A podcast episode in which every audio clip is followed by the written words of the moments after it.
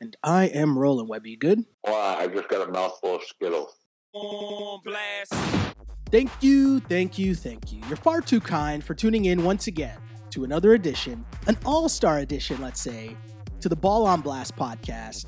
As always, my name is Sheldon Alexander, and I'm here with my guy, Andrew Webster. Webby, what's good, my dude? Man, let me tell you, the two best teams to watch in sports right now are the 76ers and the Toronto Maple Leafs. Okay. Uh, I- I don't even know what a follow up to that would be, Webby. I'm just gonna I'm just gonna agree with you in this instance and move on. That that's what I want. That's exactly it. Well, Webby, you know what? I know that I don't do this enough, but I don't big up the resume that is one Andrew Webster, which is years and years and years of being one of the top highlight guys in the country. So basketball is just in your blood, my dude. I w- I need to know from you, okay? Have you seen a season like this with so many different storylines? We're at the All Star break, so it's kind of like a time to reflect on just what's gone on in the first half. But have you seen anything like this with just the storylines night after night in the NBA? I mean, other than last year and the year before that and the year before that. The NBA is just like the gift that keeps on giving, right? And I think about it, man. I've worked in this industry for a long ass time, like 10 plus years of following and covering the NBA and the Toronto Raptors, but still, like, we feel like the the wave of LeBron James and his chase of the Warriors and this season was supposed to be so boring because well the Warriors are just going to win so the regular season and nothing matters. I find like this has been the complete opposite, and I've enjoyed this season so much more than if even if I look back to last year. I've enjoyed everything about this season. But it's still the same. Like last year had the same kind of vibe. It was like the regular season was insane Mhm. because we all knew that once we got to the playoffs, the same two teams would be playing for the finals. But that's what's great about the NBA is that it, you may think that the finals is a foregone conclusion, and even if it is, the freaking regular season every night there's something amazing going on, something uh, like insane or uh, uh, good or bad. Like, did you see last night the with IT and Rondo and the ejection? So That was good, awesome. It was awesome. right? And it's like a random Wednesday night game between the Pelicans and the bummy Lakers, right? And you got a great storyline where it stems from obviously Rondo calling out IT earlier on in this season when uh, it was announced that he was going to get a video tribute, and Rondo sticking up for Pierce. Paul Pierce was like, "Oh, so we're celebrating conference championships now." Which was an amazing troll. But now seeing how everything has played out and now those two meeting up, you know Isaiah makes little like mental notes for everybody who slighted him along the way. So you know that was going to get a little chippy and Rondo's not going to back down either, right? Ever. No, he's never going to back down. So good. Uh, but speaking of IT's former team, the Cleveland Cavaliers, it's a. I mean, we talk about night after night. There's stuff going on in the NBA. It seems night after night there's stuff going on with LeBron James and the Cleveland Cavaliers.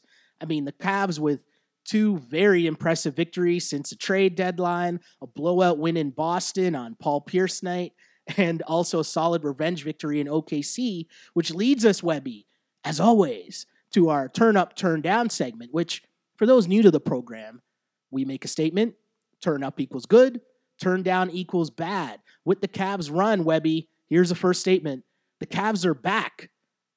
Are you turning up or turning down? Well, what do you mean by back? I mean, they were still third place in the East, and now they're still third place in the East. I- listen, are they are they playing a lot better now with this you know rejuvenated, fresh, Mhm. young three point shooting lineup? Yeah, of course. But the real question that we have to ask ourselves is: Do we think that they can make up the games on Boston and possibly Toronto? With you know uh, not a lot of season left to be played before we do get down to the nitty gritty of the postseason. And honestly, I don't think they do. I think they're locked in there at the three seed. See, I left that open to interpretation on purpose, Webby. You see, because there's so many different ways to go at the Cleveland Cavaliers, and I'm glad you you mentioned that because yes, they were third before, and now they're still third, and probably will still finish in third place. But my big thing is it doesn't matter because I feel like the what people the perception and the reality were always two different things, right? And I feel that the perception of the Cavs was that oh they're in big trouble and the season was going nowhere and they're going to lose in the playoffs and they're not going to make the NBA finals and all this chaos when we've talked about it week after week, right? We knew that they had problems internally. But what did we talk about last week, Webby? One of the biggest problems was A, LeBron James not trying, right? But B, Right. that they had major chemistry flaws, which they then fixed by mainly getting Isaiah Thomas and to a lesser extent, I think, as we're hearing now, Dwyane Wade out of town, right? So you well, fixed not only I would say not only personality uh, uh, uh, problems, but I think that those kind of like then uh, I don't know if they stem from or are part of Mhm. basketball problems. For sure. Yeah, I think that's I think that's true because I think it, I think you're right there because it adds into like trust factor, right? And so LeBron James, I think Jae Crowder, uh, Jae Crowder did something where he he sort of said that he felt like he would go a full quarter without touching the ball, and it, it- he almost felt as if like because he struggled with his shot at times, the trust wasn't there, and so he wasn't even getting passes from LeBron like that, which is kind of crazy to think of, but you see how things went, and we went through all the stats last week just in terms of how much him and Derrick Rose and Isaiah Thomas were struggling in their last few games with the Cavs. You could kind of see that happening, and then to a, a bigger extent, right? LeBron James and how his numbers dwindled during that run as well, right? Where he did have a lack of trust with the entire team and organization. So again, I think the perception was kind of the reality, you know, like they were struggling, but to me anyways, right? I didn't think that, you know, it was that far away from being fixed in terms of okay, well, are they still the favorite to win the East? Yes. Did were there doubts because of what their team was doing or how their team looked? Maybe like maybe to most people, but I think we knew we talked about it for how long? We knew that there were going to be trades at the deadline. We're expecting a full roster makeover like they got. No, but I, I don't think that people really like the new pieces that they got, Webby. I'm going to ask you this. How have Yeah. they looked to you? Because I feel like the names, when people first heard the trades, they didn't really like n- the names didn't stick out to people, right? If you if you're a casual NBA person, but, But I'm I think I think this is where the Cavs got themselves into trouble in the first place okay, is by going after big names. I agree. Yeah, You know, Mhm. where with the moves that Koby Altman made for the Cavs this season have been really smart. And sure, uh, George Hill and and Rodney Hood and Larry Nance Jr. may not be uh, uh, household names to the layman NBA fan. Mhm. Like they're good teams. I mean, they're good players. definitely. And, and not only are they good players, but they're complementary players to the way this Cavs team plays successfully. Yeah, and I, I think too, like Isaiah Thomas, when we talk about the to sort of back up what you were saying in terms of you know how chemistry issues lead to basketball issues, right? And the trust factor, like Isaiah Thomas mentally, right, still thinks of himself in this moment right now, which clearly he's physically hurt still, right? But in this moment right now, in his mind, he still thinks that he is that top three scorer in the NBA. But in terms of basketball, he wasn't living up to that at all, but he needed those touches. And I think that kind of messes up with the flow of the game when it's just kind of like, oh, I haven't shot the ball in a while. So I'm going to take this ball and I'm going to drive it to the basket, even though there's four guys in the paint, just because I haven't touched the ball in a while. Do you know what I mean? So I, I kind of get where, where you're going with this. Whereas these guys that they brought in, they're more role players in the sense that, you know, Rodney Hood, who people don't know about, like if you told people that Rodney Hood was putting in 17 and a half points per game this season, do you think most people would know that? Probably not, right? But now No. you but now you look at him and, you know, he's sitting in the corner and getting to just shoot wide open threes because you're playing with LeBron. We talked about the LeBron boost. Like how much do you think that helps guys like Clarkson and Nance and, you know, like especially Clarkson and Hood, I think are great examples in terms of guys who get buckets, but now you're playing with LeBron, and now you'll get buckets a lot easier because you're playing with LeBron, right? Well, and not only that, but you look at how you got to win in the NBA Mhm. with strong three and D, uh, length up and down your roster, and uh, a small ball five that you can keep out on the court. Yeah. and that's exactly what the Cavs did with their moves. Yeah. I mean, it's so cool too to see because again, I need to I need to preface this because one lesson I learned this week, Webby, which if you if you see my Twitter account, especially today, I need to learn to not argue with Raptors fans. right? Because like it's just like a, a, losing argument because we'll get to that in our wrap it up segment, but it's just a losing argument because anytime you say something that's not, you know, that doesn't jive with the Raptors are the best or you know, like anytime you say something good about another team, automatically you're hating on the Raptors, right? Right. And so I simply tweeted out, simply tweeted out a couple. Uh, I guess it was after the deadline. Maybe it was a Celtics game, or after maybe it was after their second game, right, with the Cavs' new team. And I said, I simply tweeted out, maybe Raptors fans need to watch more Cavs games before they make hot takes about the Eastern Conference Finals, right? Right oh my goodness, the floodgates just opened up on my Twitter account because they're like, oh, it's only been two games. And my point was, maybe we should pay attention because the biggest factor again was LeBron not trying. Yeah, like yes, we're talking about the two games, but the Cavs now are heading into this uh they're heading into the break here, right? They've won four straight games in a row, which means two games before these trades happened. But the biggest factor, LeBron James going for 39 and a half and 13 assists. Like, come on, right? The biggest factor is LeBron not trying.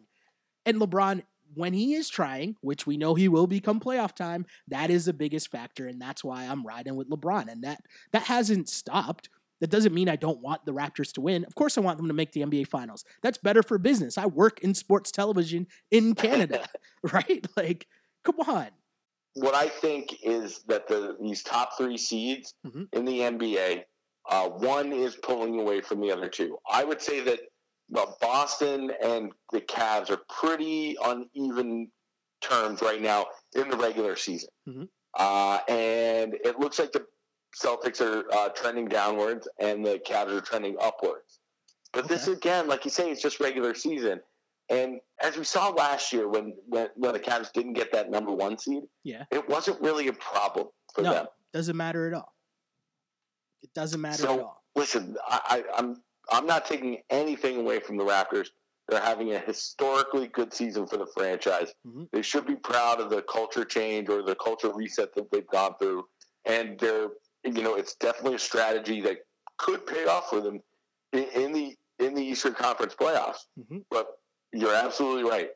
You can't count on them to do anything that they haven't been down before. Yeah. And we know that Cleveland and LeBron has been down this road before. Yeah, especially LeBron. And the pieces are around him and, you know, when have you seen LeBron laughing and smiling like he has been the past two games, oh. right? Like it's been a while, right? I just think too, have you seen the uh the Koby Altman that article by Woj? He just basically gave like a play by play of how Yeah, the yeah, the minute by minute. Yeah, of how the deadline went. I thought that was very interesting, right? Just because obviously a lot of the drama leading up to the deadline was about who is in charge of the Cavs front office, right?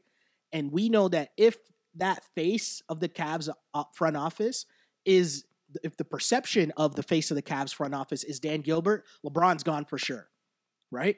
Like we know that for sure. But if the perception and is that it's Koby Altman and he's this guy that's making all these moves and the wonder kid behind the scenes and pulling off, you know, a, a trade deadline day that we've rarely seen in the NBA, you might have more of a chance of LeBron staying, you know? And I think that was what the reason behind this whole Woj piece. It kind of showed just, you know, Altman knew what was going on.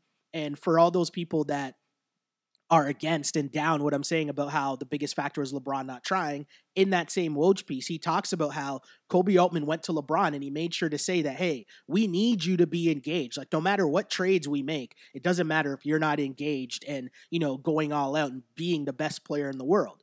To me, that's acknowledging exactly the conversation we're having right now, no? I think that this past week has proven that uh, the winner of the trade deadline day was Koby Altman. Yeah. Uh, the narrative that he's gotten since uh, the Cavs have looked so good with these new pieces in there, mm-hmm. um, like you say, if LeBron does decide to stay, it's going to have a lot to do with how Koby Altman treated the situation and became kind of that voice of the Cavaliers rather than Dan Gilbert. And if LeBron decides to leave, I think that the Cavs are still in good position because we've seen what Koby Altman can do in roster building in a tight spot. So I think that the Cavs and Koby Altman got a huge win-win from this trade deadline day. Oh, totally, Webby. Like totally. Because the thing is, you're right. Like he hit up the he hit up the point that you know they got more athletic, they got faster, they got younger, but just in terms of style of play as well, which is something you touched on before, right?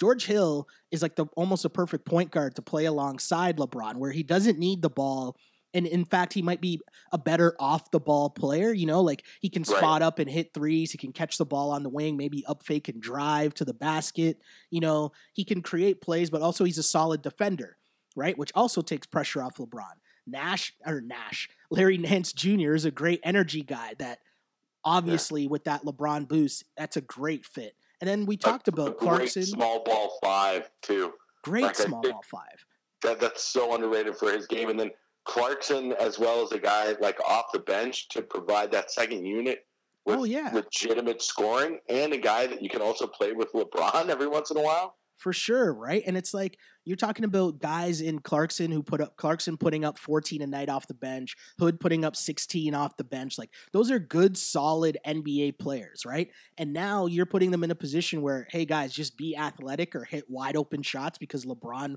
loves finding just open players. I don't know. I'm just saying, look out. And the Eastern Conference playoffs just got a whole lot more interesting just because, yes, LeBron now has help, but it's still going to be interesting to see these pieces and how they react because for a lot of these guys it's going to be their first run in the playoffs like their first real run in the playoffs right Right.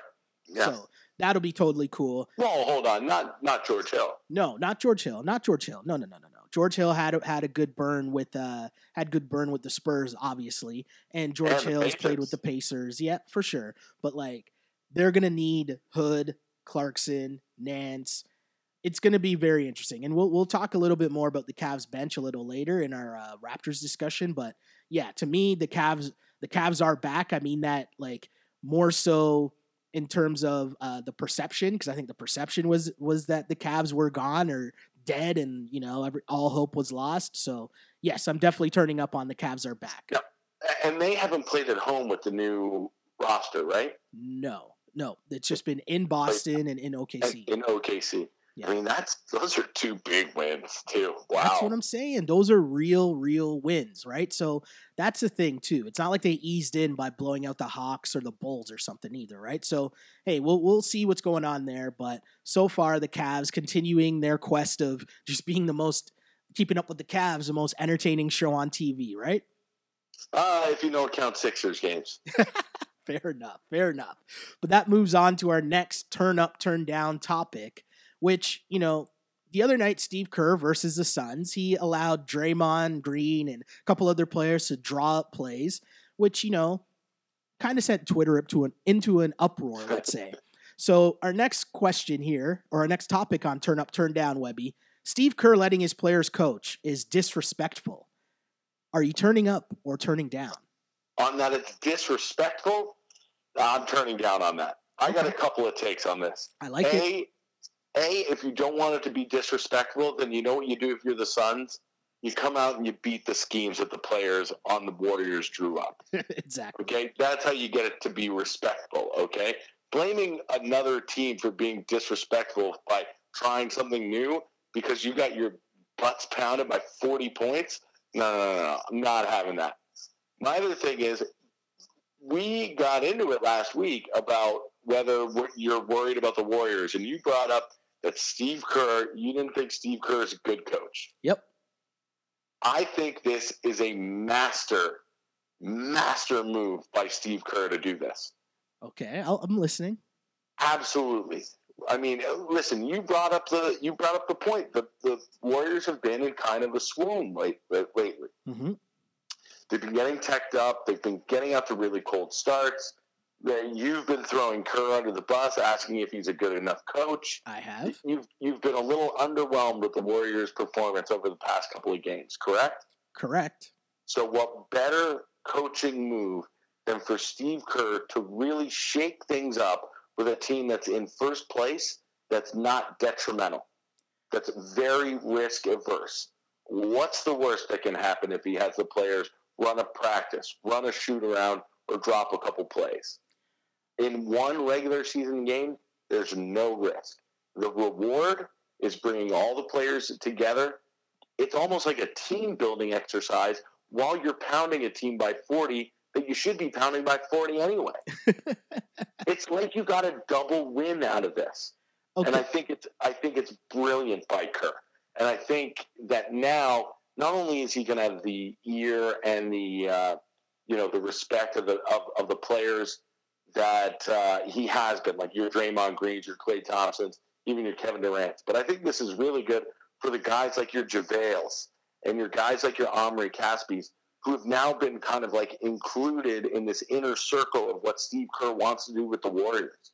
I mean, I, for a first place team to do this, it's so smart. It's so smart. It's bringing up a challenge that's not really a challenge to a team that almost doesn't need a challenge. See, I'm still going the complete opposite way on this. Okay, here's here's my thing with this, Webby. Kerr says that they're bored and they're tired of hearing his voice, so he's finding new ways to empower his team. I say, like, get out of here with that, right? Like, first off, okay, hold on. Let's let's get to the actual topic. Steve Kerr letting his players coach is disrespectful. I agree with you in the sense that no, it's not disrespectful because teams can do whatever they want. If you don't like it, beat them and win. With that said, you're doing this against the Suns. Like, this to me is just like such a another like oh Steve Kerr doing his best like pop Zen master shit, and it's like it's BS. This is just further proving my point, and I know people Pop don't want to hear this. Pop- LeVar Pop Ball's never. point. This is just proving LeVar Ball's point that Steve Kerr is not a good coach. All he's showing all he's showing is that he doesn't even have to do anything and he could show up and his team could beat another team by 40 points. That's No, showing man, that what does Steve Kerr have to do? If because Draymond Green more than X's and O's, man. Coaching is about getting the most out of your players on a night to night basis, especially in a Monday game against the Phoenix Suns that half of your own fan base isn't even watching. Hey To man, keep your players motivated through that, that is what coaching, but well, that's at least half of coaching. Hey, it's cool if the Warriors are bored, but I don't want to hear who's here to listen to the Warriors talk about they're bored. Who told them to join up to join forces and have four all-stars on the same team? Like, I don't want to hear that you're bored. You decided to stack up your team so that your coach doesn't even have to coach, and he says he let Draymond, David West, and Iggy drop plays. He says that Caspi and JaVale McGee, he lets them run shoot around. And JaVale McGee, hold on, Mr. Shaqtin' the Fool himself, he's running video sessions. Good. Come Yeah, on, man. no, get out of here with this. Absolutely, man, because it's an inclusive team building exercise, man. No, And this is how you keep your team motivated through 82 games of the season. no, you They're don't. bored. to- They're bored in their first place. do you know what? Do you know what? You're bored. Like you should have known this when you decided to stack up your team. Nobody cares that you're bored. Nobody wants to hear you complain that you're bored. Nobody wants to hear that the Warriors are tired of hearing Steve Kerr's voice because he's just on them too much and they're bored by the regular season. Who told you to stack up your like you you can't have it both ways to me. You can't stack up your team and be like, "Oh, well, we're just going to win all these championships." And if you're Kevin Durant, you don't like the fact that people are chirping you and saying that you took the easy way out, but then now turn around when the regular season is going on and say that you're bored because your team is just so good. Like you can't have it both ways. That doesn't make any sense to me. I'm not here to listen to any of that crap by Steve Kerr. And also, another thing here.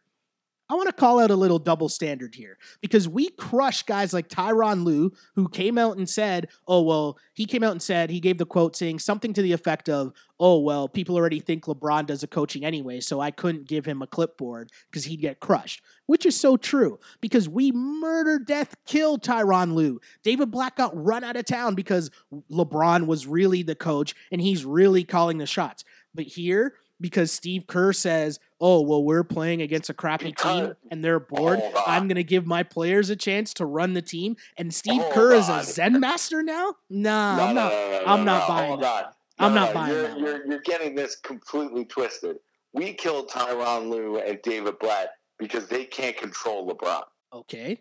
I'm giving it up to Steve Kerr because instead of letting Draymond Green or Kevin Durant take over the team, like LeBron does at times with the Cavs, and even you have to admit that. Yes. Kerr is making this happen on his own terms. But it's uh, all just pretend because he's doing it against the Suns, so it doesn't matter. So cool. Maybe Draymond thinks that everything's gravy, and yeah, Steve Kerr's a great guy, and then he just goes out and gets three more techs the next night. They just lost again to the Blazers because they couldn't stop Dame Lillard. Like to me, this is just all just more hoopla for Steve Kerr. You know, the as a, again, oh, he's he comes, he's a disciple of Phil Jackson and Popovich, and he's just a great coach. No, no, no, no, no. You're just proving the point that you guys decided to rig your team and have the best players and have four all stars on your team, and now want to complain and be like, oh, we're bored. Get out of here. No time. Well, hold on. First of all, that, that Steve Kerr's not running the Warriors. He's just the coach of the Warriors. He's not even the ones that drafted these players or made the move for Kevin Durant. He's just the coach, right? Exactly. And how easy is his job? That is my point. That you can have It's Mr. JaVale McGee running film sessions. Like, what are we talking the- about here? Listen, the talent on the team is one thing, but managing that team and the expectations that come with that team, it's not an easy thing, man. It's not. And I'm not a Warriors guy. Uh, But- I'd love to hear people's opinion on this. I love this conversation, by the way. I love it. But I think the, the other thing, the, the one thing I got to correct you on is that Pop would never allow his players to coach. And I think we even saw we even saw that with the. Uh, I think you had this in the rundown too, and I saw this the other day with Patty Mills, yes, yes. That was amazing, though. That was fun. and, and he had all the guys vote. Yeah, he had and the then he assistants. picked up the third foul, and they, they yanked him off the court. It was hilarious. That was so good. That was amazing. But I know what you're saying, right? I get what you're saying, Webby, because yes, there are two sides to this. And, you know, I'm sure it's tough for the Warriors when they know that their aspirations are finals or bust, and that's it. So getting up for a game against the, Suns, cool. But listen, this is what you chose, right? Like, this is what Kevin Durant chose. Draymond chose after they lost in game seven. He chose to recruit Kevin Durant to get on his team. So now you you can't play both sides of the fence. And so I'm gonna say I'm not gonna give Steve Kerr credit for saying, "Hey guys, you guys coached tonight against the, the terrible Phoenix Suns, who fall into my list of teams I refuse to watch play basketball because they're so they're such trash." But you know, someone on Reddit had the stat that the Warriors are now 54 and four without Steve Kerr. Yeah, but what are they? What are they with Steve Kerr? Come on, man. Like I'm just, I don't know. Here, I'm I don't know. It'll take a lot to win me over on this Steve Kerr is this like great coach thing. I don't know what it what what it will take, but I'll tell you that it's a lot, and it's going to be a lot more than letting JaVale McGee and Omri Caspi run shoot arounds. That's all I'm saying. Steve Kerr's not master- disrespectful, but he's overrated. That's what I'm I saying. think it was. I think it was a master stroke by one of the best coaches in the NBA. Okay, okay, fair enough, fair enough. Speaking Not the best, but one of the best. One of the best. Okay, fair enough. Fair enough, Webby. I'll, I'll give you that. I'll give you that. That was a great conversation, though, and I'd love to get other people's responses to that topic for sure on our turn up, turn down, and what they thought of Steve Kerr as a coach in the NBA. But another coach that is tearing up the NBA brings us to our wrap it up segment, and that is the coach for Team LeBron in this week's upcoming NBA All Star game, Mr. Dwane Casey. So his Toronto Raptors, and I'm, I'm citing this from uh, Mr. Josh Lewenberg. Shout out to him. He's one of the rare uh, Raptors beat guys that I definitely rep and I think does a really good job covering the team.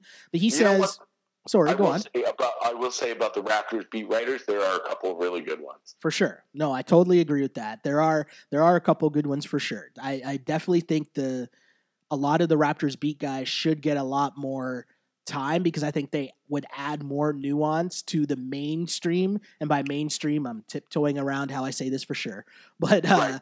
uh, in terms of the mainstream television networks, I'll say, you know, I feel like the beat guys would add a different level of uh, Insight. insight. Yes. Thank you, Webby, for helping me out there and No, not making me step into shit you're there saying.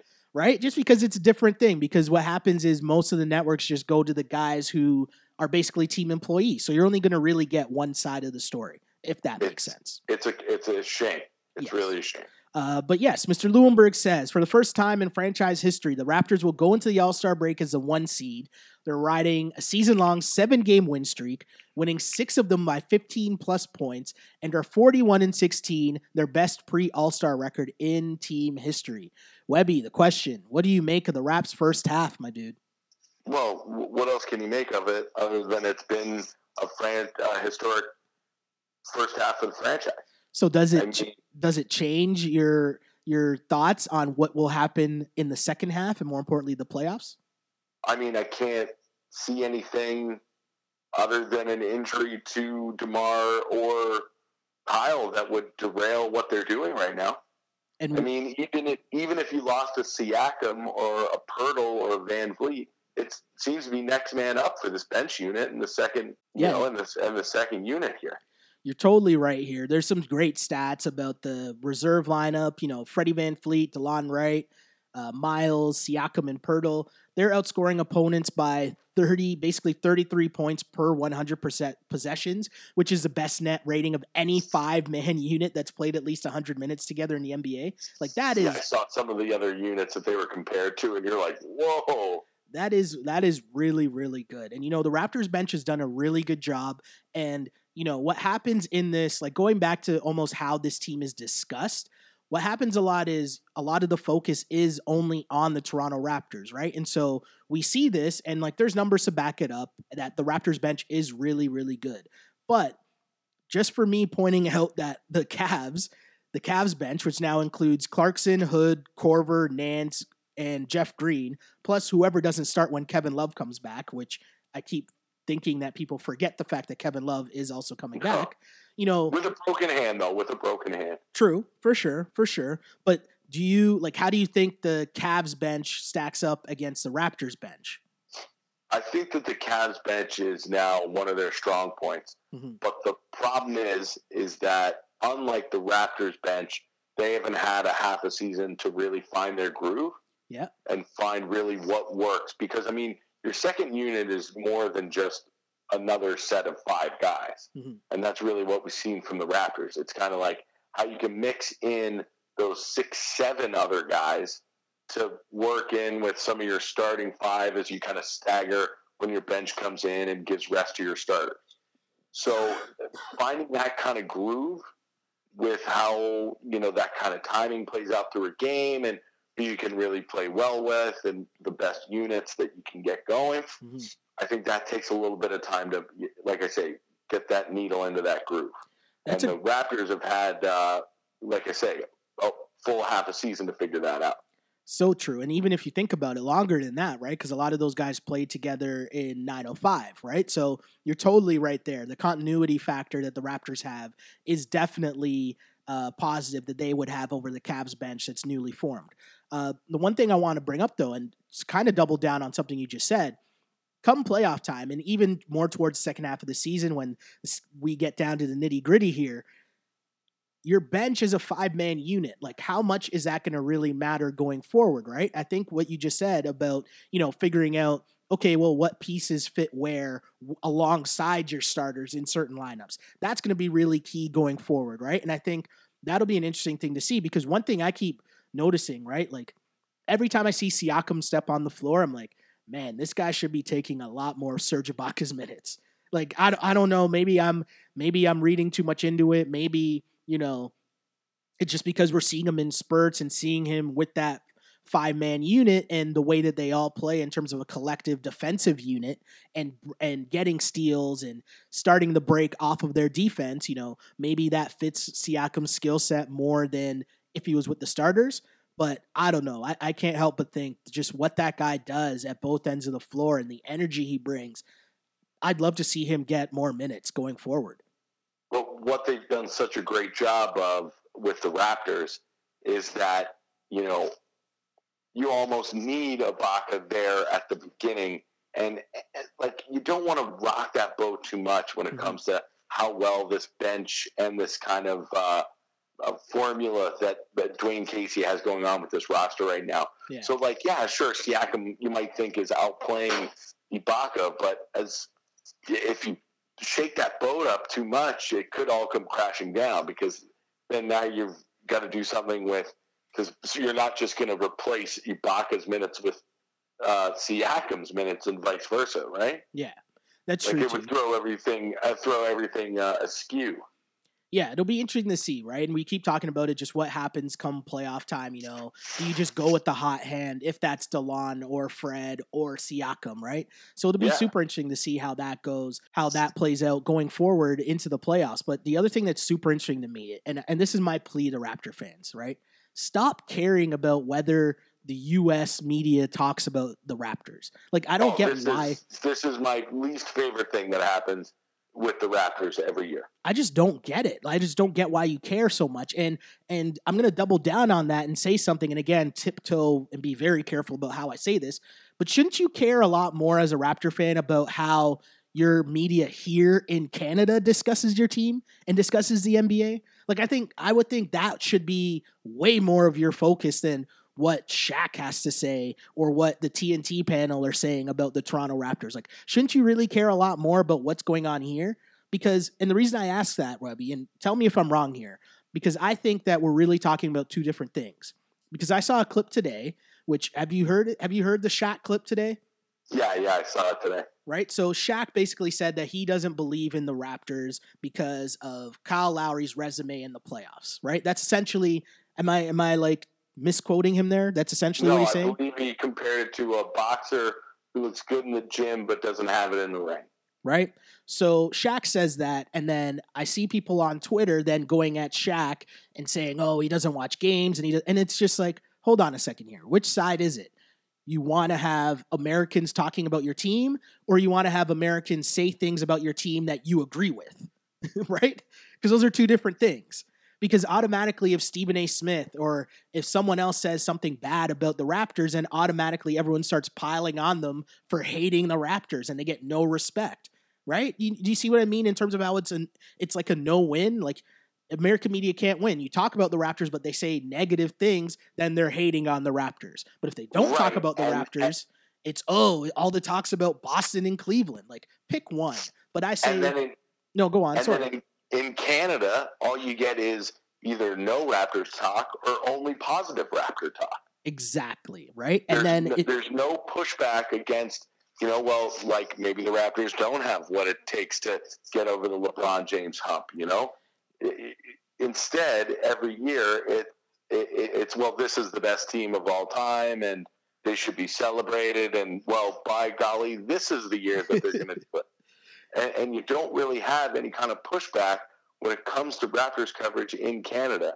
So when when finally they do get mentioned down in the states, and it is coming from a negative place or somebody has uh, criticism, it's well, bro, they don't really know this team, and well, it's crazy. And you're absolutely right. You know, Raptors fans, when it comes to this uh, inferiority complex, they want to suck and blow. They want to have their cake and eat it too. They Totally. want to be talked about in the states, but only in a positive light. Totally. And I'm sure like most basketball fans, I have like I want to say two or three different like uh, group text combos that are basketball heavy, right? And one of them is just painting me straight as a Raptors hater and it's funny because I get that on Twitter too all the time and my whole point to them is just always listen, just because I don't I don't subscribe to the Raptors group think of like, you know, whatever happens or everything has to be positive because that's all we hear every day from watching Raptors broadcasts. Like just because I don't subscribe to that doesn't mean I'm a Raptors hater. Doesn't mean I don't want the Raptors to, to succeed. Like heck, the Raptors succeeding and winning an NBA championship, I'm a Raptor fan. I like the Raptors. You know what? I also work in the sports industry. So the Raptors the Raptors making the NBA finals is good for business. Like there's no reason why I would want the Raptors to not succeed. But just because, you know, so Shaq says that Kyle Lowry is not a playoff performer, everyone crushes him, right? If I say last week I got a lot of flack, Webby, and uh side note, our, I put up our Raptors convos in like separate little like 10 minute bites up on YouTube. And like there's over like 500 people like listening to that on YouTube right now. Like it's actually doing really well, which is kind of awesome. crazy. It's so cool, right? It, it- it's it's fun and because it, it's it's it's engaging as well, right? And that's what this podcast is about because we want to engage and like take in different people's uh, points of view because it makes you think in a different way as well, right? And that happens to me. And so I'm bringing this up because last week we were talking about, and I was catching some flack for this. I was just reminding people that last year in the playoffs, when the Raptors lost, okay, I didn't make this up. Kyle and DeMar said the biggest difference was LeBron James. They had Yeah. LeBron James and we didn't. Like I didn't say that. They did. I didn't forget that. So I that's never left me because well, what's changed? The Cavs still have LeBron James, and if anything, like now his supporting cast might be more well-rounded. It might not be better, top heavy better, but it, the supporting cast might be more well-rounded. And now the Raptors, it's not like they got any better in terms of player for player. Like if you're telling me that OG and Fred VanVleet and Delon Wright, they're going to make up the difference because last year you told me the difference was LeBron James. Hey, that's what you think. Cool. More power to you. All I'm saying is, and I'm agreeing with Shaq, I got to see it in the playoffs first before I fall for this because last year I was told that this is the best Raptors team ever and that we want to see the Cavs in the second round. We want to see them early because Kevin Love was hurt and he might not be healthy enough by the time we play them, right? Like we heard this story last year before. I'm just bringing up another point. That doesn't make me a Raptors hater. It's just an opinion. That's all I'm There you go. No, you're absolutely right. And and again, But what's funny though, Shelly, is Mm-hmm. that this isn't a Raptors specific problem. true. I find that most NBA franchises up there, the fan bases get their panties in a bunch Mhm. as soon as you say something just a little bit critical of their team. It's so true. You know, even. Sixers Twitter is like that. It's and true. Celtics Twitter is like this. It's true. It's true. All I'm saying is, and I'm encouraging people to watch more Cavs games because you might not know that Rodney Hood is that good of a player. You might not Yeah. know that Jordan Clarkson is that good of a player. I'm just putting those things out there for you to consume because, hey, I love what VanVleet and Delon Wright and Siakam and all these guys are doing. I think it's great. Remember, I'm the one that's saying we should be focusing more on the development of those guys because going forward, and especially next year when a guy named LeBron James might not even be in the Eastern Conference, the development of Fred and Delon and Siakam and OG, that's gonna that could be key next year for the moves that the Raptors make, you know, in terms of making it to the NBA finals. So the future is bright in Toronto. Everything's good. Enjoy your squad. But revel in the fact that everyone's betting on LeBron again, right? Like revel in that. Like everyone says they like being the underdog, but they don't really like being the underdog, right? Unless you're the Eagles. Hey, fly, Eagles, fly. Ah, Yo, I just saw that video. I just saw that video of Jennifer Lawrence on a flight. Oh, the, yo, yo, my fiance was telling me about that too. Yo, I just saw that. I was like, hold on, is she an e- is she actually an Eagles fan, or was it just because of the movie that she did with Bradley Cooper? No, that's why she became an Eagles fan. Oh, okay, okay, okay. That movie's dope, by the way. I really enjoyed that movie. A lot. Yeah, big shout outs to uh, Silver Linings Silver Playbook. Linings Playbook. Yeah. very good movie. But yeah, no, that was totally cool. And I mean, I didn't we didn't mean for this to happen because I saw that on my social media feed. But that leads us perfectly into our feed me segment, which of course is the best and worst things to come across our social media feeds from the NBA. And you know, every week there's more and more and more stuff going on. And you know, if there's a chance to mention Jennifer Lawrence going forward, I'll find a way to sneak that in as well. yes, please. But leading off our Feed Me segment this week, Webby, we talked a bit about the Cavs just walking into Boston and blowing out the Celtics, which first off, I guess I should ask, are you worried about the Celtics? You said they're they're on the, the they're probably on a They're- decline here. Like Well, not the decline, but they're trending downwards for sure. But you know what? With the players that they have, uh, with Kyrie, Al Horford, as much as we make fun of him, they'll be uh, okay. and, and, and like I say, that the coaching very important. Um, I, I, I don't expect them to fall out of the top three in the East. Like Okay. they've got some stuff to figure out, but with the unit that they have there, I think that they will. Uh, especially if the rumors are true and Gordon Hayward comes back before the end of the year. right? How crazy would that be? That would be so crazy. But speaking of things to figure out, after IT was unable to figure it out, he ended up being in LA or wherever the Lakers were and watching Kyrie and LeBron do battle on Sunday afternoon. And I guess what was supposed to be the IT tribute day, which is just an, another amazing subplot to this NBA season. But on said interwebs, Bleacher Reporter, one of those sites, put up a video of Kyrie Irving making LeBron dance a little on the perimeter and then hitting a jumper over LeBron, to which someone found out and noticed that Isaiah Thomas happened to like said video of Kyrie hitting the shot over LeBron. How petty is this, Webby? It That's simply my question fantastic. like on, on the petty level, the petty scale. I feel like we should add the petty scale to our feed me segment every week. Where does this rank on the petty scale, one to ten? Ten being the pettiest of petty.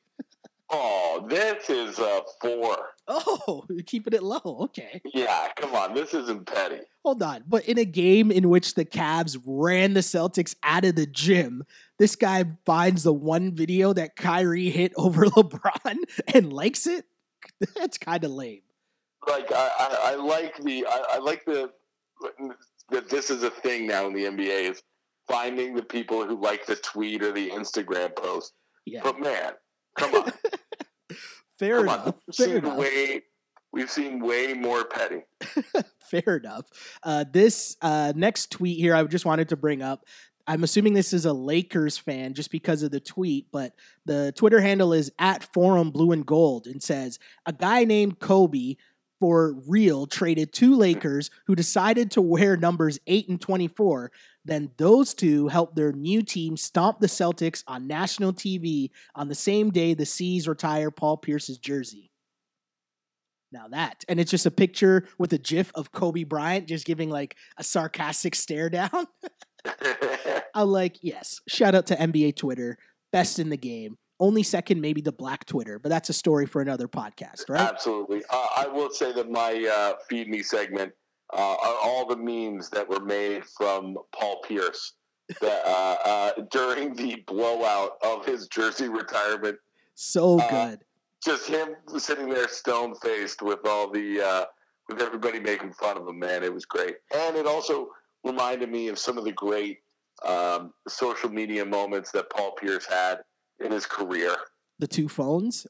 uh, the two phones and the uh, the night of the banana boat. Everybody tweeting out emojis and Paul Pierce tweeting out a JPEG, uh, like a full image of the rocket emoji. It was one of my favorite things.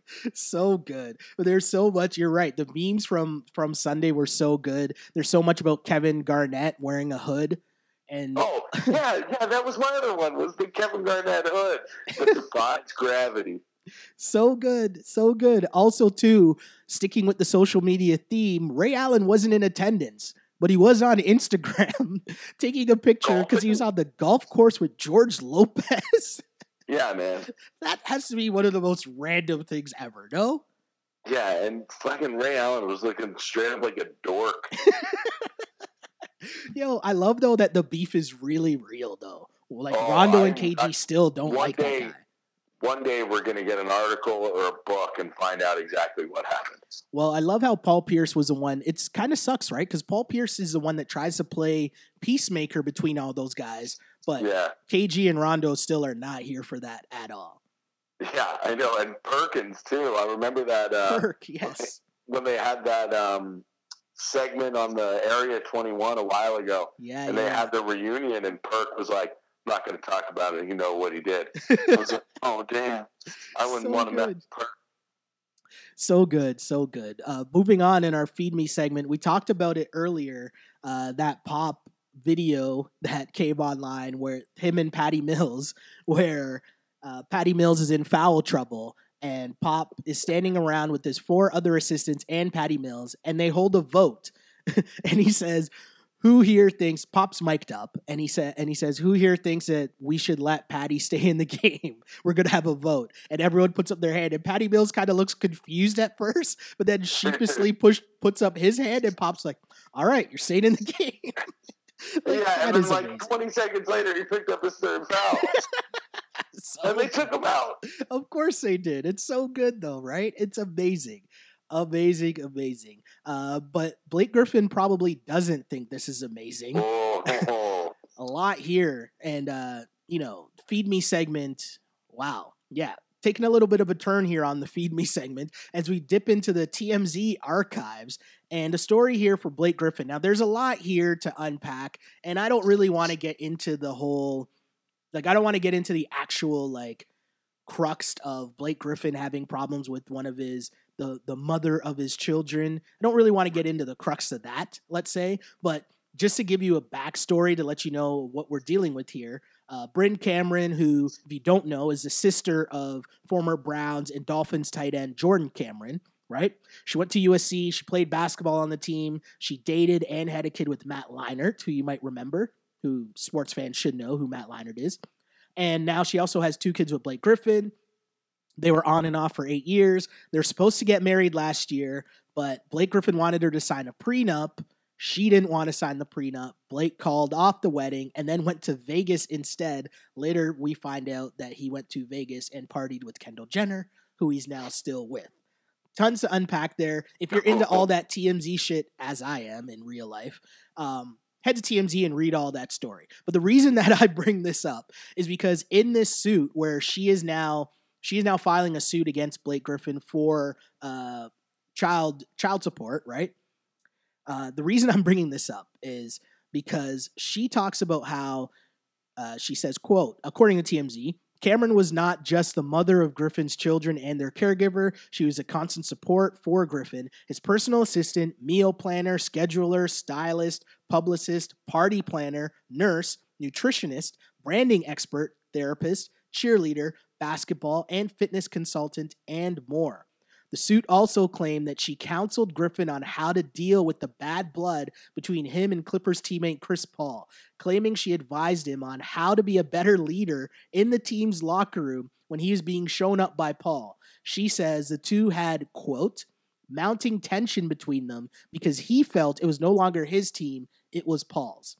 Now, the reason, again, that is really why I want to get to this this story, right? Like the other stuff is like way too serious. And, you know, if you're into that TMZ stuff again, go find that and read up all that because it's super interesting. But the reason I'm bringing this up is for this right here Blake Griffin being counseled by his wife, or sorry, the mother of his ch- children. On how he should deal with the inner turmoil with Chris Paul and the Clippers locker room. I talk about keeping up with the Cavs. Maybe we should have been doing a keeping up with the Clippers because just like this Lob oh. City era, did we miss out here on like just what was going on behind the scenes and how crazy it actually was, Webby? Well, I think everybody had a feeling that there was like a weird tension with that team. You could almost see it uh, coming through your TV screens or at the arena. Mm-hmm. That there was something weird going on, but you, you know what? In, in this situation, and I feel for Bryn Cameron. Yeah, I'm sure she did all of that and more. And, you know, NBA players are certainly not the most mature people on the planet. Professional and athletes. Blake general. Griffin, for sure, is probably up there with, I mean, she must have had her hands full dealing with not just the two kids, but with Blake Griffin, who comes across as a little bit of a like brat and not a nice person, right? now, obviously, this is from her lawsuit, but where the truth stands is probably somewhere within there. Mm-hmm. Whether where it falls on the spectrum, I don't know. But man, this does not look good for Blake or for that Clippers Lob City era. Right? Like the Clippers Lob City era kind of gives you more insight as to like maybe just the chaos that was going on and why Chris Paul was just like, I'm out. But it's interesting because she she goes on to say in the suit that she strengthened Griffin's bond with his teammates and allowed the organization to see a different side of his personality rather than the hard partying man child Griffin had prior had been prior to their cohabitation. Now, again, as you said, right? This is definitely her side of it, and it's a suit that she put out on Valentine's Day, which is also kind of an a- extra yeah. added blow. So there's a lot here to unpack. But sticking with this stuff here because it, it says that part of the her whole thing that she thinks you know really played a part or kind of what got Blake Griffin upset was just the fact of the picture that was painted about Chris Paul and that is that he was not only the leader of the team, but he was like this great family man as well, right? Like we always saw him with little Chris. Little Chris was all over the place, running around the locker room and stuff. And like that kind of added tension to Blake's dislike of Chris Paul or just in terms of like the perception of Chris Paul in terms of being the leader and this like great guy face of the franchise, which Blake Griffin thought that he actually should have been, right? And you know, again, I bring this up just because I feel like it paints such a different light. And maybe that also leads to why Blake was an added layer of why he was so salty on the way out, right? Like now you're finally going to get to be the face because Chris Paul's gone. And then they trade you a couple months later. Like it's just yeah. wow. The gong show that the Clippers are, and I think it just further tells you that it, you know if I'm if I'm Jerry West or if I'm uh, Ballmer, I'd be trying to get rid of everything from that Lob City era because it just sounds like a cesspool. You know, keep Lou Will and let's ride going that way. Yeah, guess, right? yeah. Six man like Lou Will. still one of my favorite songs. I'll, every once in a while, I'll still bump that. Shout out to Lou Will. And you know, like literally, a lot of people are saying that you know he kind of uh, he he should have waited and taken more money, but man, I think it was kind of smart of him to get what he could right now rather than waiting to see kind of what the salary cap would be. And he obviously likes it in LA. He likes it with the Clippers. He's a guy who's bounced around a lot through his career. Mm-hmm. So having some stability for him is important to Lou, and good for him, man. Yeah, and sometimes you can't put a price on like just your comfort, right? And like your mindset and peace of mind. And you know, Lou Williams obviously been traded a lot over his career, and so to say that, hey, I'm going to stay in one place for two years, that probably gave him a peace of mind that you can't really put a price tag on. So yeah, totally agree with you there. And yeah, maybe we'll we should have been doing keeping up with the Clippers a couple years ago, but Lou Will will be keeping up with the Clippers. As we continue on, though, on this podcast, we finish up with the Ask on Blast segment, Webby, where we got a we got a comment here from Scott, and Scott wants to know what are you looking forward to the most from All Star Weekend?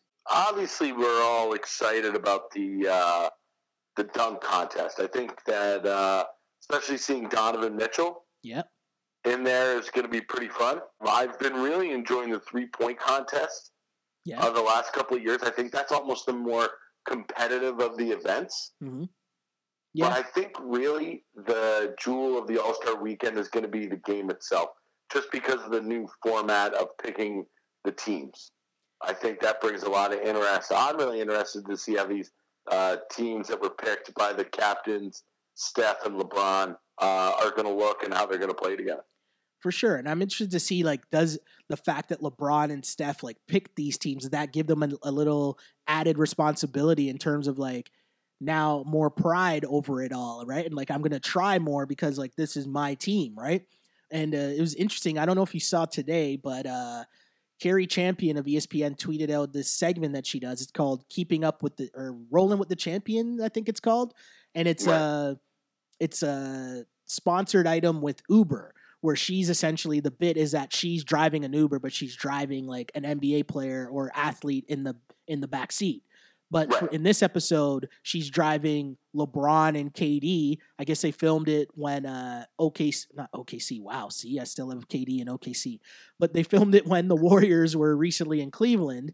And the whole premise is they're driving around to like different places in Cleve in the Cleveland area that meant something to LeBron.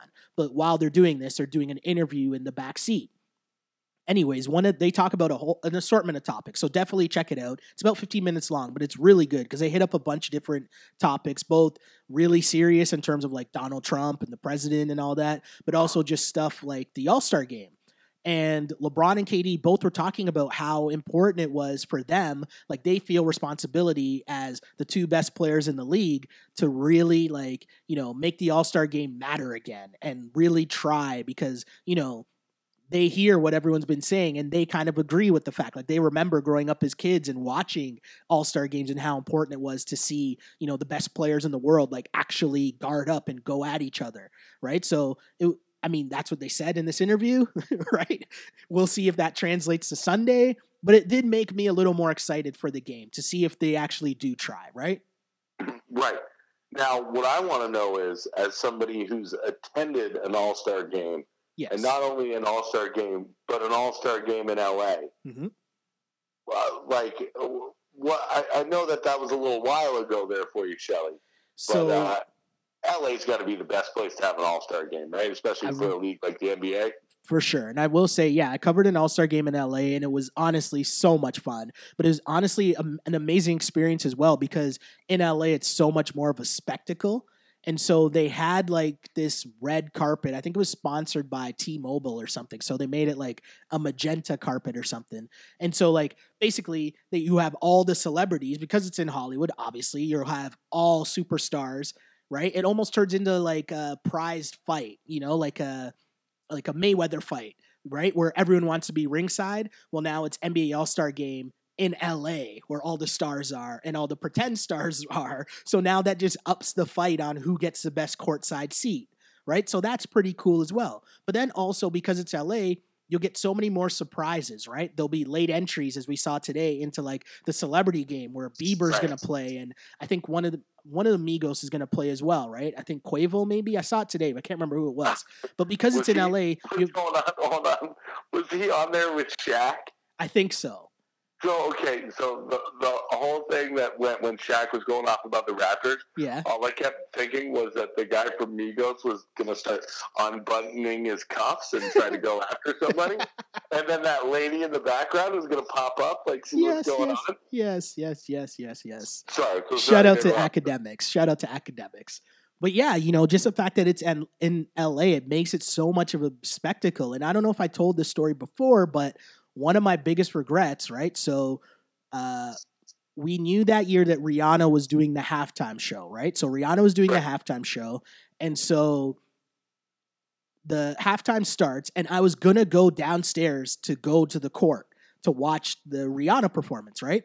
And then I'm like, uh, you know what? Whatever. It's no big deal. I'll just stay in my seat and sit here and watch it. Right. And really, I just wanted to like take a walk, you know, stretch out the legs, but Yeah, also exactly. like get That's a better seat. At halftime. Yeah, get a better seat, get a better view, right? Because the pass allows you to get to different places. So get a better view of Rihanna's halftime show. So I thought better, or what I thought was better at the time, stay in my seat for the halftime show.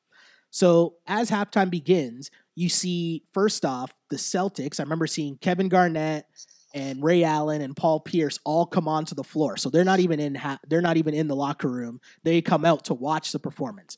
Also going on on the floor was all the celebrities that were sitting courtside, like, and I'm you're talking Jay Z, Puffy, Spike Lee, like they're all now on the court because they're just talking to everyone. It's like the parking lot of a club essentially. They're now all on the floor talking to each other.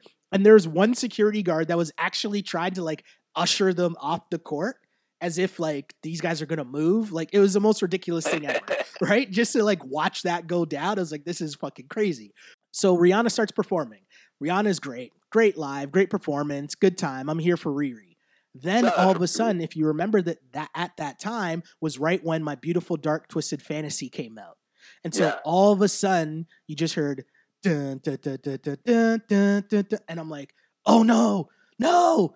And then Kanye pops on stage and they start Right. performing all of the lights. And I'm like, no, I should be down there, like right in front of the stage watching this. Right. But like, I'm I'm there in my seat and I'm like getting down, like oh, it- I just got so hype instantly in that moment because it was just such a great surprise out of nowhere. You're getting a, a free Kanye performance, like it was just so good. But again, I think those are the things that happen in LA because everyone's there and it's so easy to get those like last minute additions and you know whatever. Flip Kanye some courtside seats for you know the dunk contest in the game. Cool. Flip him an extra couple grand on top of that. Hey, halftime show, right? So yeah, LA, it'll be a great time.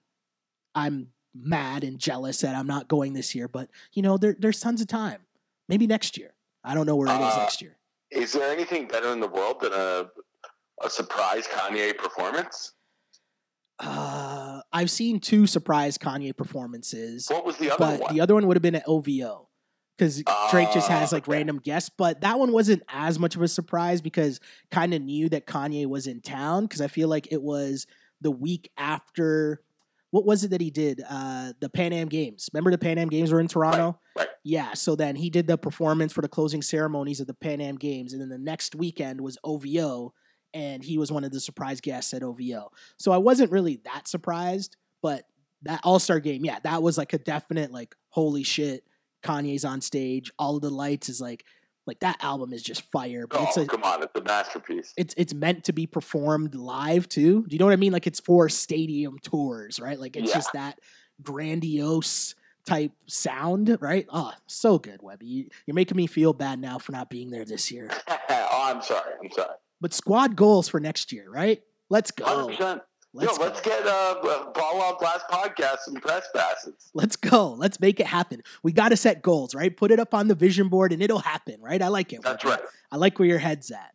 Um, hopefully, though, we'll give you guys the passes to join us next week on another edition where we wrap up what happened on All Star Weekend, and maybe Kanye comes up again, and we'll be talking about that. I don't know.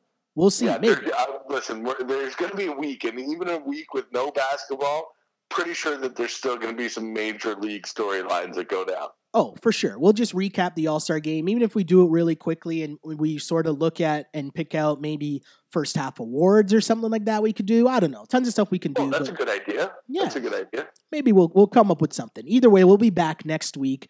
And as always, my name is Sheldon Alexander. You can find me on Twitter tweeting all kinds of NBA goodies this weekend at Shell Alexander and on Instagram at Sheldon Alexander. I'm Andrew Webster. I'm on at a Webster84 across all social media, and I am tweeting about everything, including what's going on at the Winter Olympics, which has just been lovely as well. Really, you're in on the Winter Olympics, eh? I was just gonna ask you that, and and as you kept going, I was like, he's gonna say Winter Olympics. You're in on the Winter I- Olympics, eh? I'm, I'm in, man. Every year, uh, every two years, on both Summer and Winter Olympics, I'm like, this is lame, whatever. Yeah. And then come the third day of the Olympics, I'm like, oh my, is Tessa Virtue going to be able to do it this year? Shouts to Tessa Virtue, by the way. Yes. Um, the only thing I'm in on on this Winter Olympics was that kid that had the Olympic glasses. Do you see that? oh right, yes, yes, my dude with the, with the Olympic glasses, man. He was killer. Give that kid all the gold medals and give you guys all the good medals for listening to another edition of the Ball on Blast podcast. As always, unpolished and unapologetic. Until next week, see ya. On blast.